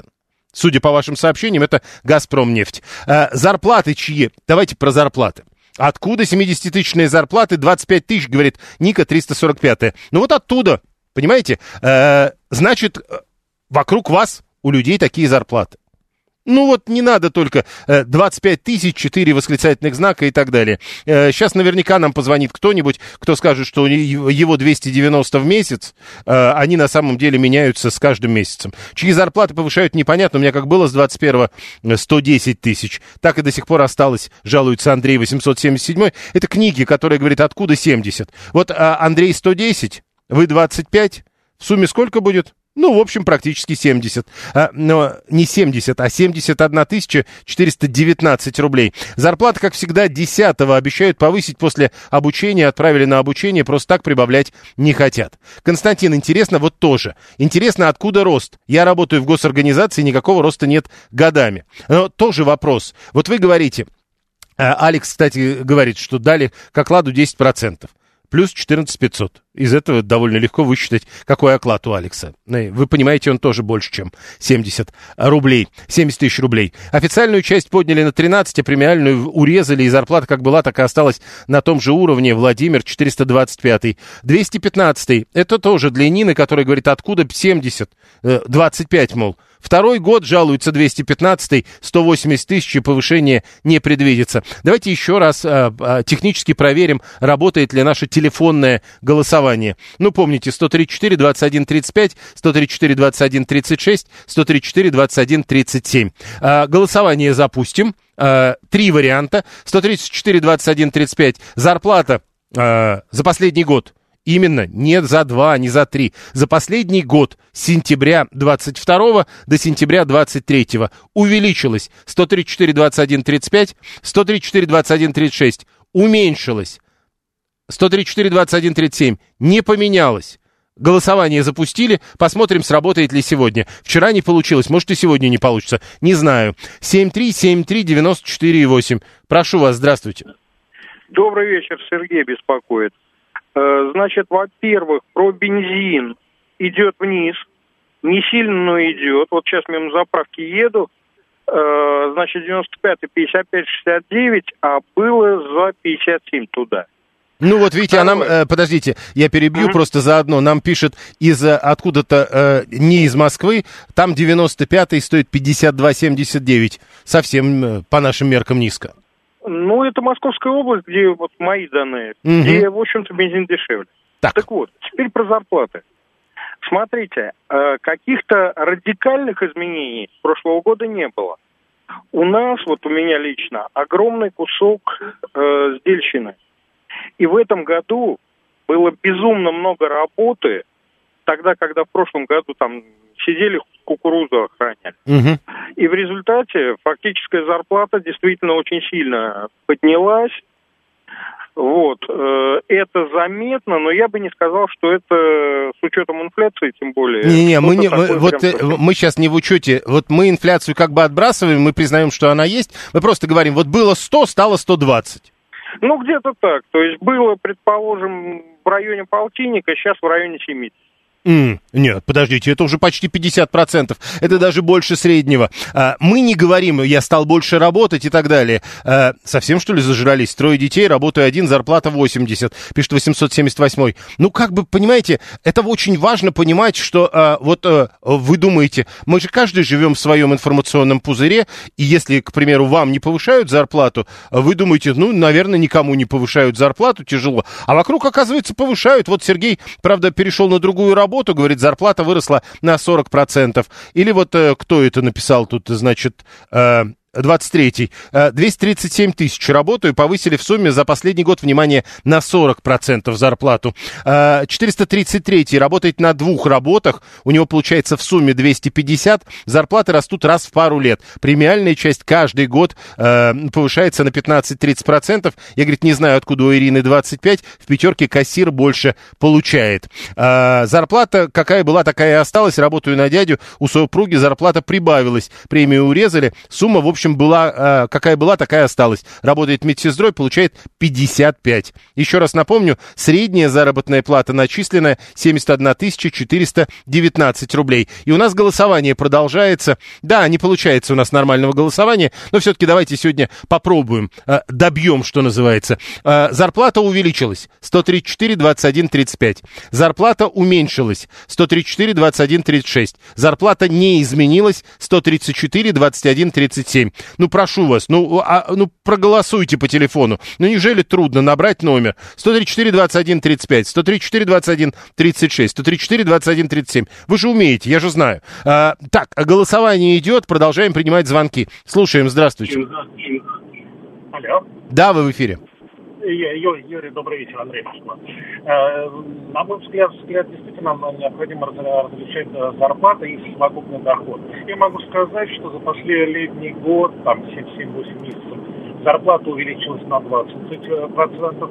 Если мы сравним с увеличением цен, цен потому что... Я... Не-не-не, еще раз, да. Давайте не будем это путать. Мы про увеличение цен не говорим, это отдельная история. Хорошо, хорошо, хорошо, окей, окей. Окей, зарплата увеличилась на двадцать процентов, совокупный доход, ну, наверное, где-то процентов на семьдесят увеличился. За год. Кроме, кроме... Да, да, да. Кроме, кроме зарплаты есть э, другие условия, условия заработка денег, те, те же, те же сам, сам акционные те, темы, те же, те же сам, сам крипто и т.д. и т.п. Поэтому, поэтому на, мой, на мой взгляд, взгляд ну, вот, к сожалению, не, не, не понятен слушатель, который написал про зарплату двадцать пять тысяч. Если этот слушатель живет... там в Москве или Московской области, то, ну, мне кажется, что все эти деньги уйдут на минимальную продуктовую корзину и на оплату... Ну, это понятно, хорошо. Договорились. семьсот тридцать восьмой на заводе в Твери зарплату в июле и в ноябре индексируют. В июле повысили, в ноябре индексируют. Рабочих рук не хватает. Средняя зарплата от восьмидесяти до ста. Вот, пожалуйста, завод в Твери. семьсот тринадцать. Если мне не поднимают зарплату, я ее сам поднимаю, уходя в другое место, где больше платят. С две тысячи восемнадцатого года зарплата выросла со ста двадцати до двухсот шестидесяти, а за год с двухсот до двухсот шестидесяти. Все нищие, зубы на полку кладем, но машин больше. На фудкортах народу сидит, будь здоров. В ресторанах место иногда фиг найдешь, все занято. Это Виталий жалуется. триста девяносто второй. Бюджетник. В прошлом году существенно подняли. В этом году очередной подъем обещают, премии не уменьшили, подняли реально оклад. семь три семь три девять четыре восемь. шестьсот восемьдесят шестой. Надеюсь, цены и в дальнейшем будут опережать зарплаты. Если будет наоборот, тогда в какой же стране я живу? А, ну, по-другому не бывает. Тогда будет что-то странное. Не очень понятно, как это будет работать, главное. Работаю сторожем, тысяча шестьсот в сутки, повышения не будет, пишет четыреста двадцать второй. Смотрите, как много вариантов. Для того, чтобы вам не работать за такие деньги. И там и повышение есть, и так далее. Есть смысл поискать. Олег, за год зарплата была проиндексирована уже трижды. Плюс стали индексировать премию, потому что она стала зависеть, зависеть от выработки. Выработка есть, так как работаю с медициной. Зарплата в районе ста тысяч. Меня все устраивает. Подняли на двадцать процентов после того, как попросил возможность подработать на стороне. Рассказывает нам четыреста семидесятый. Ну, спасибо. Ну, хоть так. Или давайте еще немножко проголосуем. сто тридцать четыре двадцать один тридцать пять. За последний год ваша зарплата увеличилась. сто тридцать четыре двадцать один тридцать шесть. Ваша зарплата уменьшилась. сто тридцать четыре двадцать один тридцать семь. Ваша зарплата не изменилась. Вот еще давайте все-таки проголосуем. Что у нас? семь три семь три девять четыре восемь. Телефон прямого эфира у нас. И код города четыреста девяносто пятый. Присоединяйтесь к этому разговору. Бюджетник это было. У вас голосовалка почему-то в Московской области. двести девяносто два, это шестьсот восемнадцать, не знаю, как вы определяете это. двести девяносто восьмой просил поднять зарплату, не поднимают. Уволился, устроился на другую работу. Было сто, стало сто пятьдесят тысяч. Вот и все. Вот примерно так это работает. У меня без подработок оклад пятьдесят. Подработка не постоянно, но много. Хвастается восемьсот пятьдесят девятый. Вера, сто тридцать вторая. Заработная плата повышалась после Нового года на инфляционные шесть процентов. И пока все было сказано повысят, если увеличатся обороты, но они такие же. Но повышалось. шесть процентов это тоже деньги. Ну, а если с, каждый месяц шесть процентов, ну, понимаем, да? А, еще раз, мы специально от, вот сразу вычеркнули эту историю про э, инфляцию, потому что э, есть официальные цифры. Тут еще одна история. Среднемесячная начисленная, ведь заработная плата семьдесят одна тысяча четыреста девятнадцать рублей. Формально под среднемесячной начисленной заработной платой надо бы иметь в виду зарплату до вычетов. А если брать вычеты, то тут важно понимать, что конкретно они вычитывают. Социальные вычеты это одно, это довольно серьезные деньги. А эн дэ эф эл это другое. Это всего тринадцать процентов, мы понимаем. Скорее всего, если мы говорим про среднемесячную начисленную заработную плату, то уменьшать эту семьдесят одну тысячу надо действительно на серьезные цифры, и будет составлять она ближе к пятидесяти с чем-то тысячам рублей. Но, как бы то ни было, она увеличилась по сравнению с аналогичным периодом прошлого года почти на четырнадцать процентов. Мы спросили вас. Спасибо всем, кто проголосовал. Не очень активно, но все-таки. Все-таки это работает машина. Значит, шестнадцать процентов, нет, тридцать три процента сказали, да, у меня зарплата увеличилась. Но это вот кто говорит, да не может такого быть. Вот, пожалуйста, тридцать три процента, каждый третий, зарплата за год уже увеличилась. четырнадцать процентов, есть и такие, которые говорят, зарплата за год уменьшилась. И пятьдесят три процента, то есть каждый второй, говорит о себе, зарплата за год не поменялась. Анна говорит, у нас на предприятии Роскосмоса оклад увеличили в два раза, правда, рабочее время сократили в два раза, так что все остались при своих. Ну, то есть это тот же вариант, каждый второй. Руслан, в строительстве уже до пятнадцать тысяч в день дошли доходы мастеров и продолжают расти. Ну, вот видите, опять же, это получается история э, каждый третий, каждый второй. Не поменялась зарплата, каждый третий зарплата, соответственно, говорит, выросла. Чтобы мы понимали. У нас еще одна тема по поводу зарплаты до новостей. Совсем коротко.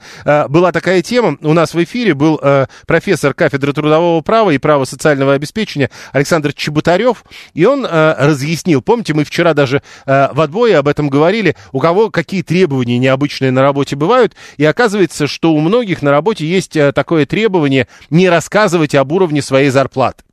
Юрист э, Чеботарев говорит, разглашение размера зарплаты законом быть запрещено не может. В нормах о коммерческой тайне такой пункт просто не предусмотрен. Говорит он, есть особый закон, ну и так далее, в котором строго перечислены сведения, которые нельзя разглашать. Данные о зарплате законом разглашение не запрещено. Сообщение об этом не будет преступлением. Вопрос, э, что, кому и кто разглашает. Если у работника спрашивает сотрудник, это больше нравственный аспект, и вокруг этого нужно нужно будет крутиться. В общем, закон позволяет об этом говорить. У вас есть ограничения на работе? Вам запрещают говорить о том, сколько вы получаете? Или э, об этом вообще даже разговора никогда не было? Зарплата только догоняет цены, в сумме недоходы растут, а рубль обесценивается, уверен, двести пятьдесят первый. Еще раз напомню, это не так. Ну, неоднократно уже говорили, что э, реальные заработные платы все-таки увеличиваются, а реальные ра- заработные платы это как раз с учетом цен. семь три семь три девять четыре восемь, слушаем вас, здравствуйте.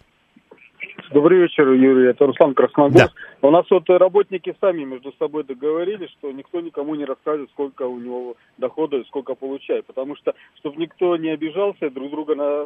высока не смотрели. А так все равны, работают. Ну, если человек лодырь, ну, тогда ему конкретно сказать. А кто, кто за две... Ну, то есть, вот вы, допустим, я не знаю, там соседа по работе зарплату не знаете? Ну, у нас доходы постоянно плавающие, поэтому вот месяц нет такого, что вот оклад там сто тысяч и все. То есть месяц можно заработать и сто, и сто пятьдесят, и сто двадцать. То есть, ну, поэтому... я и говорю, то есть зарплату соседа вы не знаете. Хорошо. Максим жалуется, что ему на работу не разрешают не ходить. А так все разрешают. Хорошо, а вот, то есть, вам прям разрешают рассказывать, сколько вы получаете. пятьсот восемьдесят седьмой говорит, это все сказки про двести пятьдесят тысяч рублей. А зачем? Вот с другой стороны, зачем люди рассказывают эти сказки?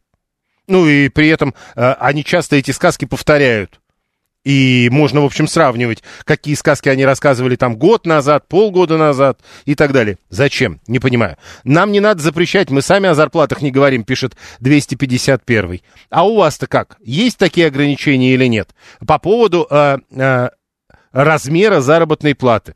Понятно же, что... Вот я, на самом деле, не очень верю, когда Руслан только что рассказывал, мы договорились, и вот... Я вот прям... Может быть, вы конкретно, Руслан, договорились там со своим соседом, но я не верю, что на работе люди не обсуждают зарплаты. Принято считать, что все всегда знают зарплаты друг друга. четыреста семидесятый разглашать сведения о своей зарплате между сотрудниками запрещено внутренними регламентирующими документами, да и знать не хочется, так жить спокойнее. Ну вот видите, разглашение размера зарплаты законом не запрещено. А, Виталий говорит, расскажешь про свою зарплату Петровичу из следственной клетки, а потом он велик стырит, дом обнесет. Ну да, а у кого двести пятьдесят? Он кто, космонавт? пятьсот восемьдесят седьмой спрашивает. Ну вот доктор, например. среди тех, кто рассказывает у нас откровенно о своей заработной плате. Ну вот, к примеру, супруга работает в Москве в детском саду. Заставили подписать бумагу о неразглашении заработной платы. Еще раз напомню, Александр Чеботарёв с кафедры трудового права и права социального обеспечения Высшей школы экономики говорит, есть закон о коммерческой тайне, в котором строго перечислены э, сведения, которые не подлежат разглашению. Данные о заработной плате законом не запрещается разглашать, и сообщение об этом не может быть преступлением. Э, э, его нельзя наказать с точки зрения закона за рассказ о своей зарплате, говорит Александр Чеботарев. Руслан говорит, ну вот кто-то тут спрашивает, я рабочий, говорит Руслан пятьсот сорок четыре, руками зарабатываю как раз от двухсот пятидесяти до трёхсот пятидесяти в месяц.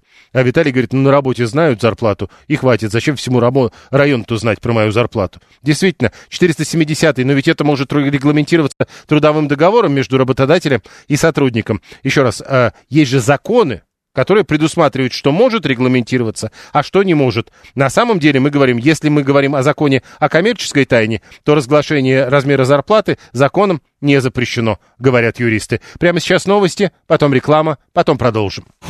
Слушать настоящее, думать о будущем, знать прошлое. Самые актуальные и важные события в городе, стране и мире в информационной программе «Отбой».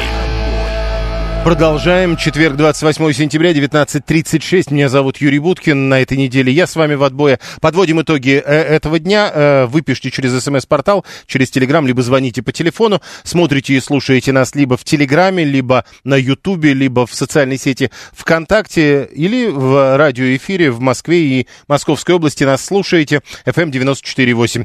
Про зарплаты мы говорили до новостей. пятьсот двадцатый рассказывает у нас насчет того, что нельзя говорить про зарплату. Была устная директива, причина была две, двухтысячных зарплата была серой, чтобы не перессорить э, коллектив. А, то есть причины были две. Во-первых, зарплата была серая, во-вторых, чтобы э, не перессорить коллектив. Тут какая штука, то есть, ну, директива, а что можно сделать? Э, Алла говорит, вот, э, ведь тогда возникают подозрения, что именно тебя работодатель облапошивает, но с другой стороны, Алла, вот кто-то тут уже рассказал, что э, у них была эта история, и один рассказал другому, какая у него зарплата, тогда другой Другой пошел и рассказал, что он тоже хочет такую.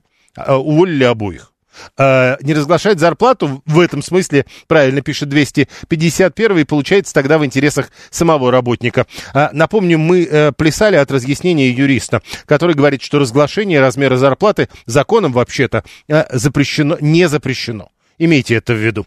Станислав э, подбрасывает нам э, новые сообщения о том, почем бензин в городе. пятьдесят девять девяносто девять. девяносто пятый бензин. Я не вижу на фотографии, что это за заправка. А главное, э, мы же сегодня это уже обсуждаем, э, есть ли признаки падения цен на бензин. Мы уже выяснили, что как минимум на «Газпром», э, на заправках «Газпромнефти» такие э, примеры есть.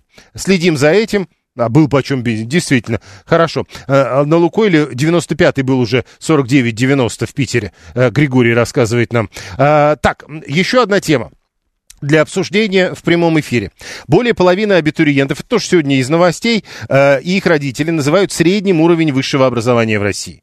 Это такая игра слов, но э, называют средним уровень высшего образования в России. Ну, то есть, это так на троечку примерно. Почти сорок один процент опрошенных родителей считают, что негативно повлиял на качество образования переход на единый госэкзамен. Более половины абитуриентов считают средним. Это эр бэ ка пишет, ссылаясь на данные опроса Центра социального проектирования «Платформа» и онлайн-компании онлайн-исследований «Унин». Опрос проводили в августе двадцать третьего года. девятьсот абитуриентов и их родители... Там двадцать процентов девушки, тридцать один процент юношей дали высокую оценку высшему образованию, одиннадцать процентов девушек, одиннадцать процентов юношей низкую оценку. Наиболее высоко оценивают качество высшего образования молодежь из Северного Кавказа, Сибири и из Дальнего Востока. Она и едет, собственно, в вузы Центра России, как предполагают авторы исследования. Абитуриенты Центрального федерального округа относятся к качеству высшего образования в стране скептически.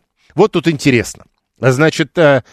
Как мы определяем... Вот, то есть, э, сказать, что все вокруг недостаточно хорошо э, образованы, это, конечно, легко. Фу, понятно. А примеры?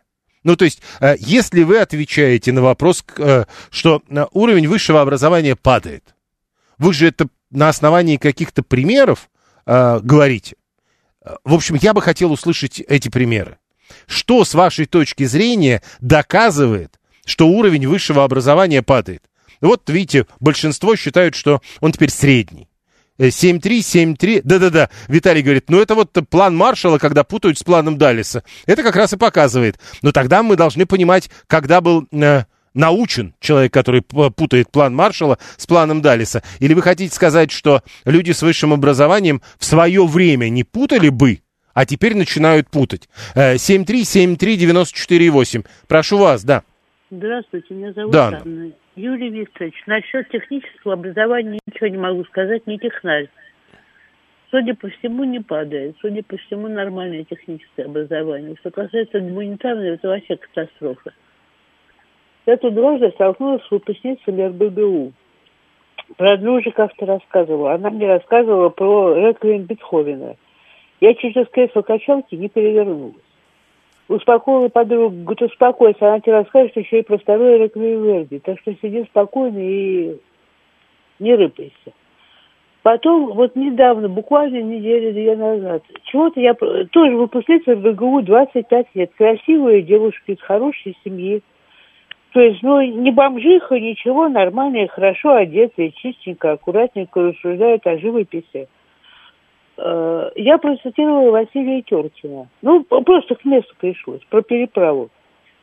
И а это, говорит, кто? Я говорю, это Василий, это, говорит, Василий, это Василий Теркин. Она, меня, она на меня смотрит и говорит, ой, а я о таком поэте ни разу не слышала. Я боялся этого. Я говорю, а о Твардовском Александре вы что-нибудь слышали? Александр, вы знаете, я все как-то больше по живописи. Я говорю, ну, про портрет Дориана Грея, я так понимаю, вас спрашивать бесполезно. Ну, не удержалась. Не, ну Грей был прекрасный, конечно, художник. Вот, да. Э, ну, я не знаю, я посмотрю, что это за портрет. Думаю, ну, давай смотри. Вот вам уровень высшего образования, это эр гэ гэ у. Но, смотрите, Анна, вы пока говорили, Алекс двести тридцать шесть написал, но качество высшего образования определяется способностью выпускника двигать науку вперед, изобретать что-то новое. Я бы, вот продолжая это, сказал вам, ну и в общем, для этого не надо знать, Грей писатель или вообще персонаж. Так, Юрий Викторович, а можно и зубы не чистить, правда, и двигать науку Это вперед. Тоже правда. Ну, можно подмышки не брить, и тоже двигать науку вперед, потому что мне извините за натурализм. Дело не в этом, вы мне найдите вот хоть одного современного философа, ну так, чтобы до сорока лет. И чтобы философ? Вот, да, вот после сорока я сама найду. Понял, ну, спасибо. Вот э... у нас, кроме Гургена, никто философствовать не умеет. Уж какая широкая аудитория, а философ на всю аудиторию один так Гурген. Так Гурген, ну за сорок, извините. Конечно, за... он мне во внуки годится, но ему за сорок, он, по-моему, шестьдесят пять, у него, кстати, скоро день рождения. Да-да-да. А, понял, хорошо. А, Грей – это вообще Эрл, то есть чай. Ну, хорошо. Это уже шутки, я надеюсь. По... Я надеюсь, что это пошли шутки. Непонятно, что считать образованностью. Профессионализм, что ли, пишет двести пятьдесят первый? Уровень высшего образования. Вот людей спрашивают, как вы оцениваете уровень высшего образования в стране?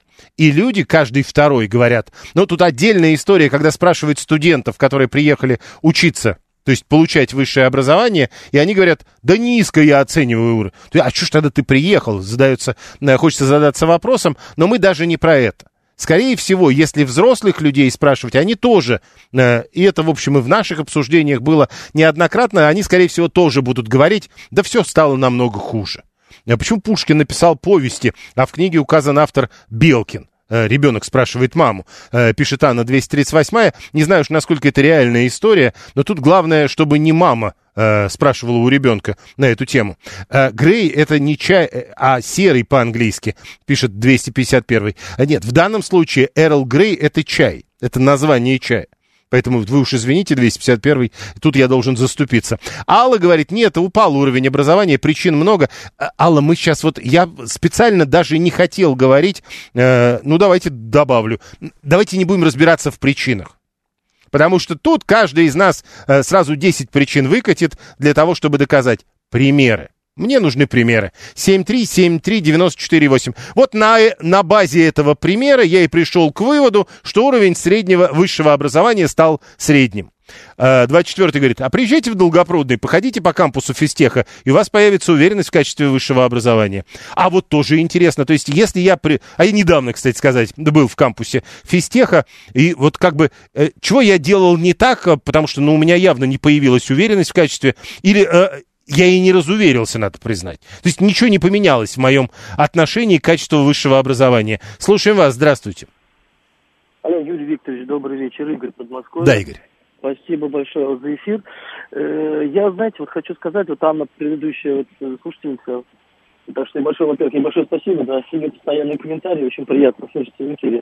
Я хочу вот сказать по поводу гуманитарного образования, которое у нас сейчас вот в России, как бы оно имеет место быть, то что вот на своем примере лично у меня дети, ну, достаточно, ну, так и взрослые, там, около двадцати лет, и вот сейчас уже стал вопрос о том, что продолжение вот обучения, именно вот на гуманитарных, можно так говорить, предметах, оно получается таким образом, что достаточно слабенько идет. Мне кажется, что вот в то время, когда мы учились, как-то больше внимания этому уделялось. При, примеры, ну что идет. Вы имеете в виду? Потому что вот мне кажется, что сейчас как-то слабовато, ну как-то не, не заходит, я как-то не верю.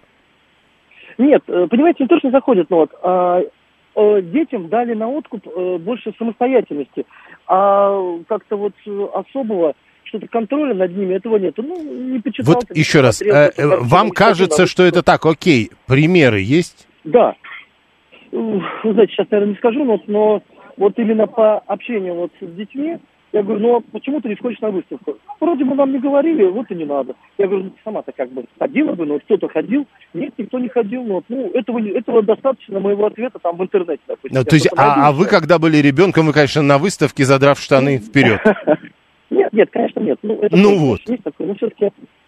Хорошо, договорились, да самоутверждается просто народ, никогда не будет примеров. Ну, конечно, вот мне кажется, что все эти оценки раньше вот а, при нас-то, а теперь, ну, понятно, что мы будем говорить, что уровень нынче упал, потому что а, таким образом мы как бы доказываем, что мы-то умнее.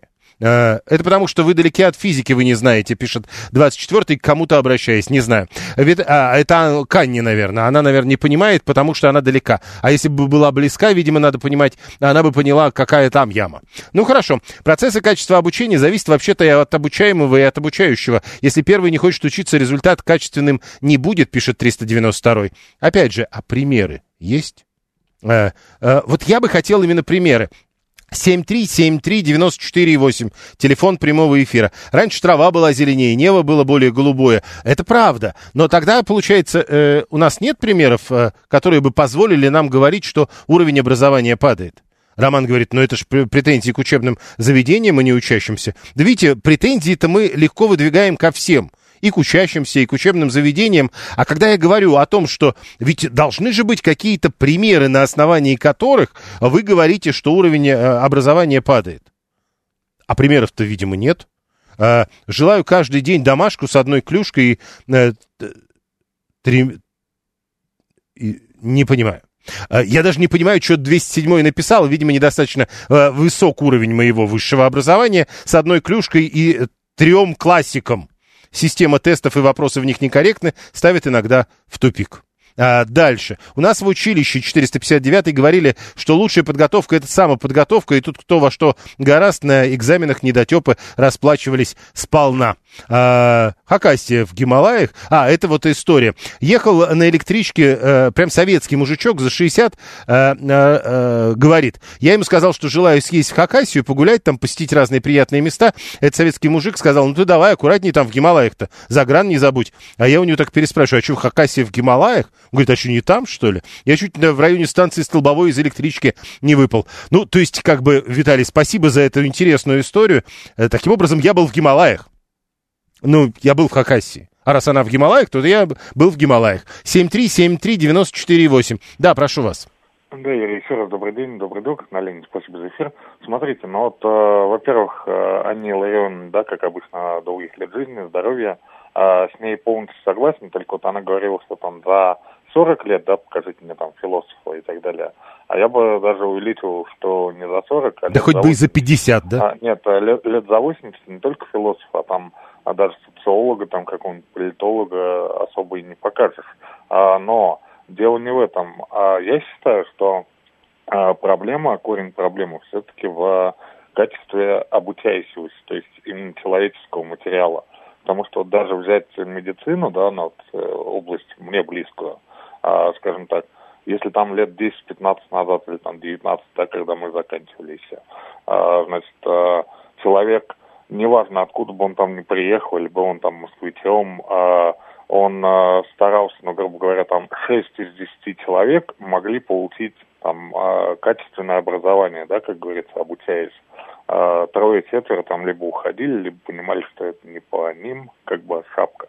А, то сейчас а, не шесть из десяти, сейчас, дай бог, два, но, может быть, максимум три из десяти по медицине а, могут, хотят и получают а, это вот качественное образование. Потому что часто сталкиваешься с молодыми так называемыми специалистами, даже не приехавшими из регионов, а вполне себе москвичами, закончившими, например, первый или второй мед, которые, ну, вот, блин, э, я не знаю, и учились вроде бы не платно, ну, как бы на бюджете.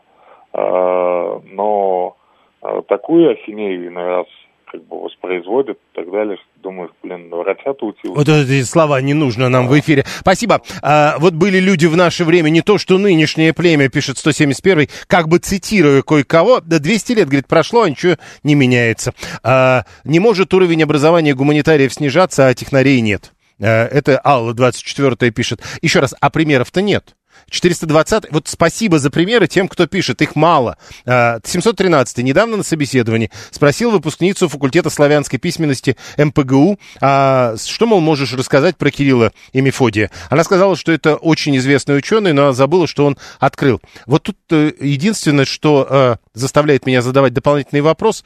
То есть девушка настолько не понимает ничего, что она не понимает, что Кирилл и Мефодий — это два имени, или она решила, что Мефодий — это фамилия. Вот тут вот как-то не очень это убедительно. А, спрашивал теорему Пифагора у студентов, двадцать процентов ее не знают, а во времена моей, моей молодости ее знали девяносто девять процентов студентов, утверждает четыреста двадцатый. Тут тоже хорошая история про пример, а, потому что, во-первых, а, то есть вот вы прямо двадцать процентов высчитали, а главное, как вы высчитали девяносто девять процентов? Теорему Пифагора студенты знали, каждый, девяносто девять процентов. Вот без этой формулировки про штаны. семь три семь три девяносто четыре восемь. Слушаем вас. Здравствуйте.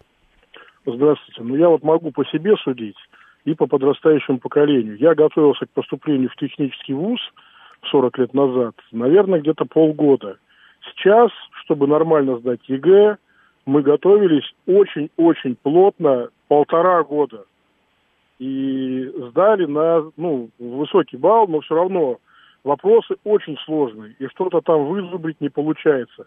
В вузе, вот то, что тоже в технический вуз поступили подрастающее поколение, да, там тоже материал, который дается в техническом вузе, он сложнее, чем тот материал, который я изучал. Единственное, что я могу сказать, вот по гуманитарке, да, так как вот я общаюсь с юристами, да, и юриспруденция осталась, наверное, скорее всего, на том же самом уровне, на котором она была. То есть, что тогда ее не особо техника была какая, что сейчас. Вот. Понял, вот. Спасибо. Надо смотреть по новым производствам, которые в стране открываются, особенно с новыми технологиями, уверен Алекс двести тридцать шестой, изобретения, патенты, статьи в авторитетных научных журналах, все, вот, все это определяет уровень образования. Но еще раз напомню, мы исходим из другого. Я же сказал, есть опрос. И мы с вами такие опросы проводили, и тоже похожие результаты получали, мол, недостаточно высок уровень высшего образования сейчас. То ли студенты недостаточно хороши, то ли преподаватели не те. Ну, в общем, как бы сейчас хуже. Это как почти общее место в оценках. И вот я говорю, ну раз уж до такой степени это общее место, да уж каждый второй уверен, что высшее образование на среднем уровне, так может быть мы наберем много примеров того, которое э, доказывает, вот раньше такого быть не могло, а теперь вот запросто. Спасибо Анне, она хоть что-то рассказала. А, Руслан говорит, образование двадцатипятилетних сильнее, чем тридцатипяти и тем более сорокапятилетних. Они схватывают сейчас на лету, обучаются за день, старшим товарищам три дня и более нужно. Но это вот если поставить рядом двадцать пять, тридцать пять и сорок пять, то это, в общем, не про уровень образования говорит, а про то, что это просто люди разного возраста. семь три семь три девяносто четыре восемь. Слушаем вас, здравствуйте. Здравствуйте, Максим, Москва. Прошу. По образованию.